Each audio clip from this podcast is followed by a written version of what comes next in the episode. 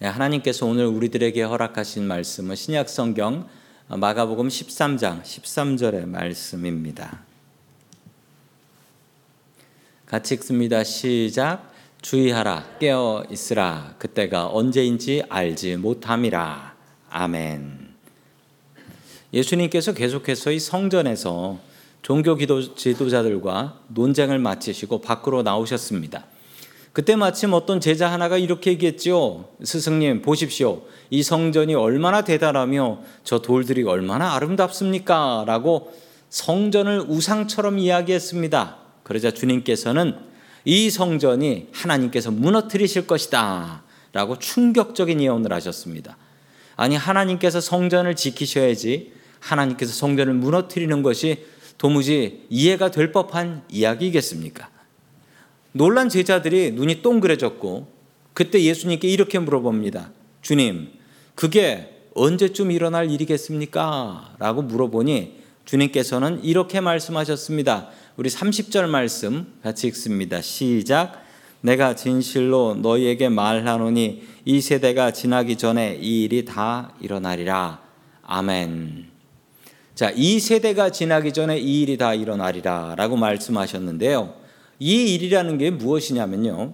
여러 가지 일들이 나오는데 그 일은 주님께서 말씀하셨던 성전이 무너질 것이다 라는 것, 그 일이 언제쯤 일어나나 그것은 지금 예수님께서 말씀하시는 때가 언제쯤이냐면 뭐 예수님께서 태어나신 때가 1년이지요. AD 1년. 그리고 33년을 사셨다라고 하니까 이때가 AD 34년 정도가 되는 겁니다. 자, 그리고 이 일, 성전이 무너진 일은 언제 일어났냐면 AD 70년. 그러니까 한 세대를 30년, 40년 정도로 본다면 이 세대가 지나기 전에, 이 세대가 지나기 전에 이 일이 일어나리라 했던 말씀은 그냥 그대로 다 정확하게 이루어진 것입니다. 주님의 말씀은 세상을 지배하고 주님의 말씀은 역사를 지배합니다. 시간을 넘어서는 주님의 말씀에 순종하며 살 수 있기를 주의 이름으로 간절히 축원합니다. 아멘. 첫 번째 하나님께서 우리에게 주시는 말씀은 고난을 두려워하지 말라라는 말씀입니다. 고난을 두려워하지 말라. 종말을 당하는 사람들, 그 특별히 마가복음 13장에서는 세상의 종말에 대한 이야기가 나오고요. 심판과 박해에 대한 이야기가 나오는데 그것을 당하는 우리들의 마음은 어떻게 준비해야 하는가? 첫 번째 자세는 고난을 두려워하지 말라라는 것입니다. 우리에게는 두 가지의 죽음이 있습니다. 우리 신학교에서도 배우는 죽음인데요. 두 가지 죽음이 뭐냐라고 하면 어, 우주적인 종말과 개인적인 종말입니다. 우주적인 종말은 뭐냐면 주님께서 second coming, Jesus's second coming, 주님께서 두 번째 이 땅에 오심으로 이 세상이 끝이 나는 리셋되는 그 순간을 우주적 종말이라고 합니다. 그리고 개인적인 종말은 뭐냐면 그냥 내가 죽는 거지요. 내가 살 만큼 살다 죽는 것이거나 혹시 병이나 사고로 미리 죽는 것.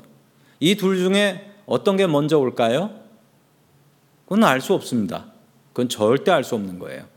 내가 먼저 죽을 수도 있고 아니면 내가 죽기 전에 주님께서 다시 오실 수도 있고 그날은 도무지 알 방법이 없습니다. 자, 이 두 종류의 죽음이 있다. 근데 첫 번째 죽음은 우주적인 종말입니다. 우주적인 종말은요. 이게 세상의 종말이 너무나 필요합니다. 아니, 왜 잘 살고 있는 인간들한테 주님께서 오셔 가지고 뭐 세상의 종말이다. 그러면서 심판을 하신다. 이게 가당한 일이냐라고 생각하시는 분들도 있겠지만 사실 인간들은 답이 없습니다. 힘 좀 생기면 전쟁하고. 우리 인간의 역사상 전쟁이 끝난 적이 어디 있습니까? 그나마 요즘은 전쟁이 적은 거예요. 인류의 역사를 보면 지금은 전, 적은 거예요. 그 전쟁을 겪어보신 연세 많으신 어르신들은 아시죠? 아, 지금은 평화로운 때예요. 그때 되면. 사람 힘 좀 있으면, 나라가 힘 좀 있으면 남의 나라 전쟁하고. 이랬던 게 인간의 역사고. 특히 요즘 문제가 되는 게 뭡니까? 이 기후, 기후 온난화, 지구 온난화 때문에 지구가 병들어서, 아니, 지금, 그 오늘 동부 사는 목사님한테 전화가 왔는데 영하 22도입니다. 이러는 거예요. 그 얼마 전에는 영상 15도였대요. 그 눈 많이 오는 동네인데 눈도 안 오고 비만 왔대요. 그러다 갑자기 그렇게 추워서 뭐 사람이 얼어 죽을 정도로 추워졌다라고 합니다. 왜, 왜 그렇습니까? 이 문제의 가장 근원이 뭡니까? 사람이죠. 우리 인간들이 문제인 거죠. 인간들이 무분별하게 개발하고 자기 편한 대로 자연 다 훼손하고 그러니까 자연이 엉망이 돼가지고 이렇게 뒀다가는 세상이 망한다라고 하는데도 인간들은 그냥 살던 대로 살겠다라고 이야기를 하고 있지 않습니까? 더 이상 지구가 견딜 수 없는 상황이 옵니다. 주님께서 오실 날이 다가오고 있는 것입니다. 이것이 첫 번째 종말인 우주적인 종말입니다. 또 두 번째 종말은 개인적인 종말이지요. 개인적인 종말은 우리 누구나 맡게 될 일입니다. 그런데 첫 번째 죽음이 먼저일지, 두 번째 죽음이 먼저일지, 우주적인 종말이 먼저일지, 개인적인 종말이 먼저일지는 도무지 알 방법이 없습니다. 두려워 떨고 있는 제자들에게 주님께서 알려주신 첫 번째 말씀은 우리 마가복음 13장 11절의 말씀입니다. 같이 읽습니다. 시작. 사람들이 너희를 끌어다가 넘겨줄 때 무슨 말을 할까 미리 염려하지 말고 무엇이든지 그때 너희에게 주시는 그 말을 하라. 말하는 이는 너희가 아니요 성령이시니라. 아멘. 아무것도 두려워하지 말라는 것입니다. 그 이유는 우리 잠시 전에 불렀던 찬양의 가사입니다. 그 요즘 나오는 찬양들, 전 옛날 찬양도 참 좋아하지만 요즘 나오는 찬양들은 가사에 깊이가 있어서 너무 또 좋아요. 아무것도 염려하지 말라. 그 이유는 잘 될 거야. 잘 될 거야. 그게 아니고 주 너의 하나님이 함께 하시기 때문이다라는 거예요. 긍정적으로 생각해서 될 일 절대 아니고요. 성도 여러분, 주 너의 하나님이 함께 하시니까 두려워할 필요 없다. 성령님께서 함께 하시고 무슨 일을 당해도 성령님께서 알려주실 테니 염려하지 말고 걱정하지 마라. 염려하고 걱정하면 할 수 있는 말도 못하게 되고 실수만 하게 되기 때문입니다. 담대하십시오. 주님께서 우리 함께 하시고 성령님께서 우리와 함께 하시니 염려할 것 없는 줄로 믿으시기 바랍니다. 아멘.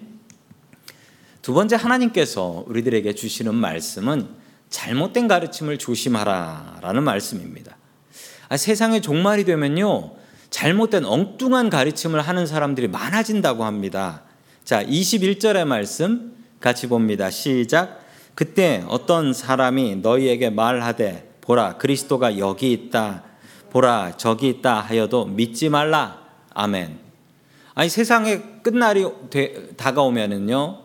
예, 엉뚱한 가르침, 잘못된 가르침, 그리고 내가 그리스도다. 내가 세상을 구할 메시아다. 뭐 이렇게 얘기하는 사람들이 많이 오게 된다라는 것입니다. 사실 정말 그렇습니다. 저는 가짜 예수를 여러 명 만나봤습니다. 그 중에 하나는 정말 별난 사람이었는데요. 저희, 저희 그 진짜 한 20년 된 얘기인데 저희 집사람 그때 크리스마스 날이었는데요. 크리스마스 날 저는 이제 풀타임으로 일을 하는 교회가 있었고 끝나고 나서 어, 집사람이 이제 아들하고 아들 큰 아들하고 이제 교회 가서 팔타임 전도사로 아동부를 섬기고 있었는데요.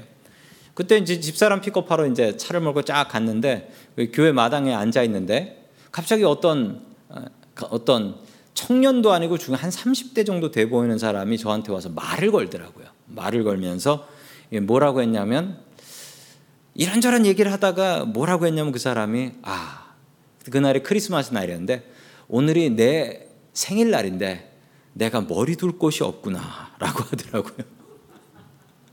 내가 머리 둘 곳이 없구나. 아 그래가지고 이것도 뭐 예수, 지가 예수라는 거잖아요. 그래가지고 제가 그 사람한테 아이고 제가 오늘 성탄원금 했으니까 하나님 통해서 갈 거니까 염려 말라고. 제가 또 그렇게 둘러댔습니다. 그랬더니 그 사람이 그 거짓 가짜 예수가 저한테 뭐라 그랬는지 아십니까? 주 너의 하나님을 시험하지 마라.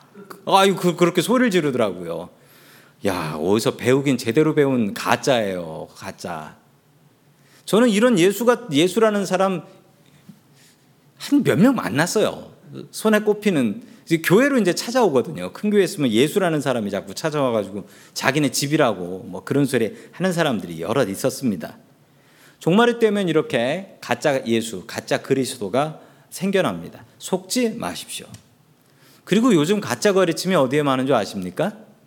인터넷으로 갔어요. 인터넷에 가짜 가르침이 너무 많아요. 제가 찾아보면 뭐 사이비 이단부터 시작해가지고 기독교 중에서도 잘못된 가르침을 가르치는 게 뭐 인터넷에도 많고 근데 요즘은요 옛날엔 인터넷에 뭐 부지런한 사람들이 올리고 그랬는데 요즘은 유튜브로 갔어요. 그 유튜브로 왜 갔는 줄 아십니까? 유튜브는 구독자가 올라가면 돈을 받는데요.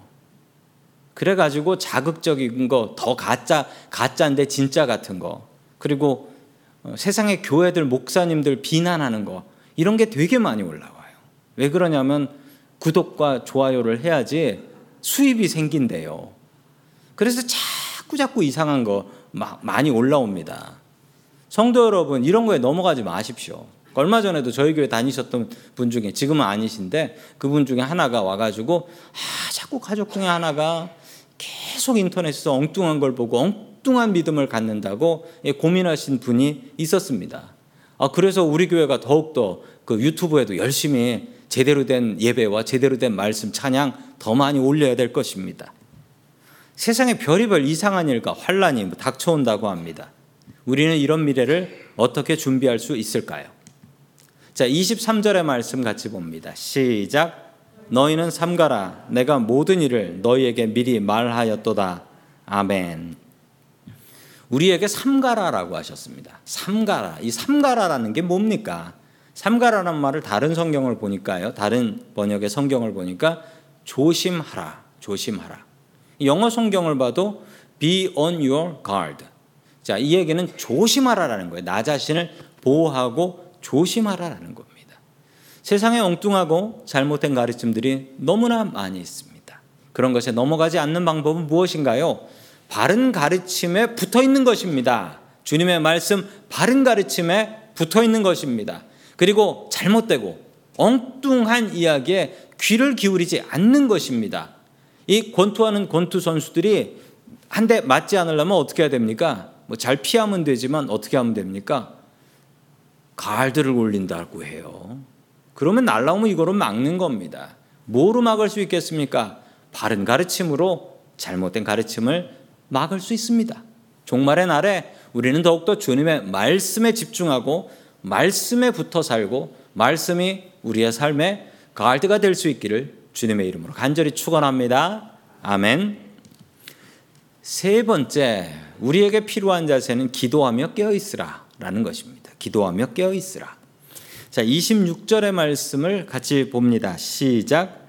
그때 인자가 구름을 타고 큰 권능과 영광으로 오는 것을 사람들이 보리라. 아멘. 오늘 부른 찬양처럼 주님께서는 어떻게 오신다? 주님께서는 도적같이 오신다. 아유, 참 주님을 도둑 도둑한테 비교하는 건 참 그런데 이거보다 더 좋은 표현이 없습니다. 그래서 성경 말씀에도 그날이 도적같이 이를 줄 너희는 모르느냐. 도둑이 언제 옵니까? 도둑은 사람 없을 때 옵니다. 그리고 도둑은 내가 가장 방심하고 있을 때 옵니다. 그래서 한국말에 이런 게 있죠. 순경 10명이 도둑 1명을 못 지킨다고. 왜냐하면 순경 10명이 잘 때 오니까. 순경 10명이 지키고 있을 때는 절대 안 와요.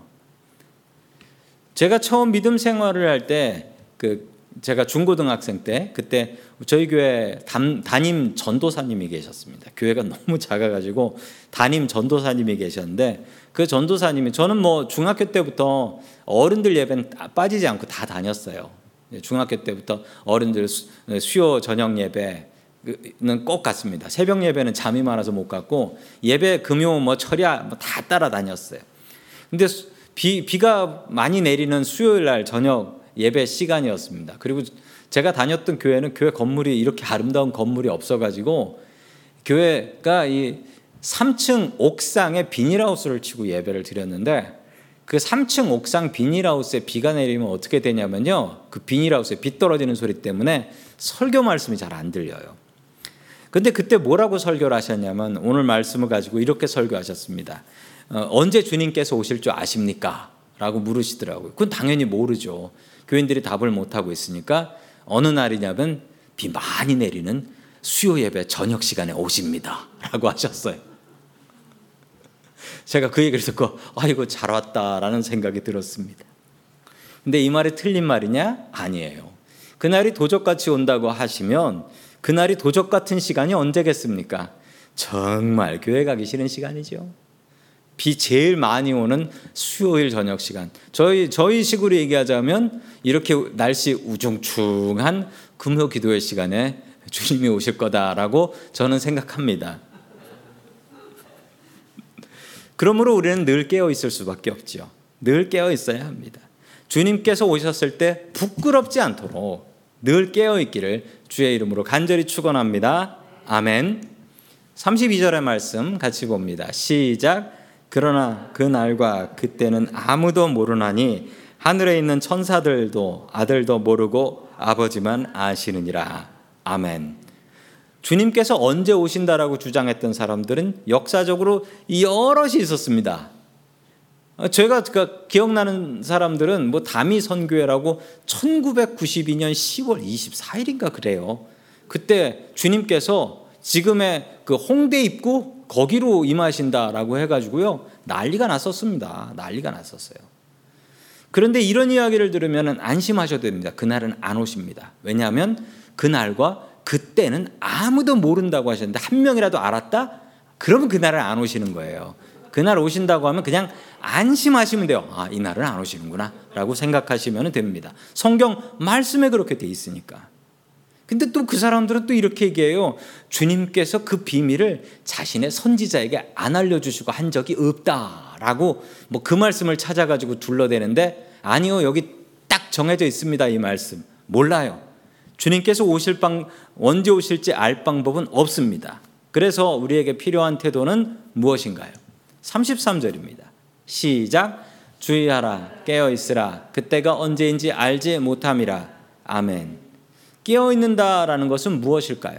항상 깨어 있으라라는 말을 하는데 사실 항상 깨어 있는 건 불가능합니다. 왜냐하면 그건 의학적으로 불면증이라는 병이에요. 항상 깨어 있는 것은 불가능합니다. 그 뭐 열처녀 비유를 얘기하면서 어? 지혜로운 처녀는 깨어 있었고 그리고 어리석은 처녀는 자고 있었다. 성경 보세요. 열 다 자고 있었어요. 열 다 잤습니다. 다섯 명은 지혜롭게 기름을 준비하고 잔 거지. 다 잤어요. 성도 여러분, 깨어있는다라는 게 무엇일까요? 저도 너무나 궁금했는데, 저 깨어있는다라는 것이 다른 사본, 다른 성경에 보니까 깨, 깨어있어 기도하라. 기도하고 깨어있으라라고 되어 있습니다. 우리는 자야 됩니다. 쉴 때 있습니다. 어, 항상 주님만 생각하고 사는 거 불가능합니다. 그건. 그런데 우리가 할 수 있는 건 뭐냐?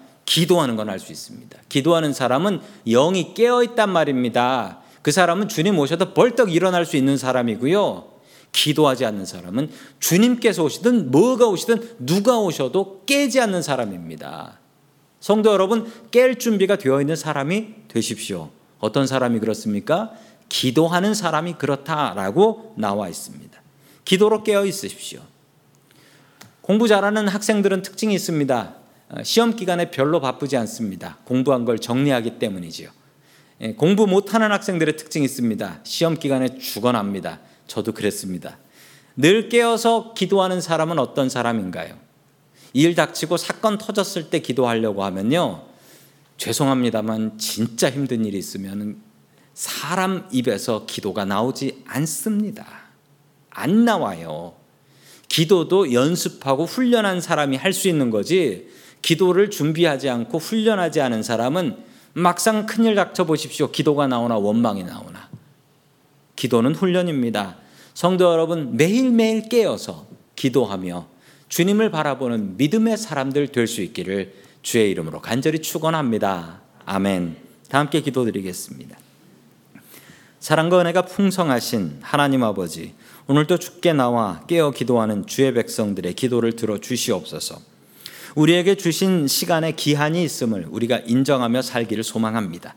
주님께서 오실 날을 믿음과 기쁨으로 준비하며 기다리며 살 수 있게 도와 주시옵소서. 우리가 늘 기도하며 깨어있기를 소망합니다. 잠자는 믿음이 되지 말게 하시고 오직 주님을 의지하여 깨어있는 믿음 되게 하여 주시옵소서. 주님 세상에는 전쟁의 소문이 가득합니다. 주님 이 땅에 오셔서 이 땅을 구원하여 주시옵소서. 우리의 주인이신 예수 그리스도의 이름으로 기도드립니다. 아멘.